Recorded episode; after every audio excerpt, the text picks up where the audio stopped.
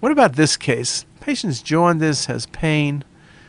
When you look, you see a mass. Maybe it's liver, but when you look carefully, it's inseparable from the gallbladder. That's the key to me. Gallbladder masses often simulate liver masses, and gallbladder masses can invade the liver. It's rare for liver masses to invade the gallbladder.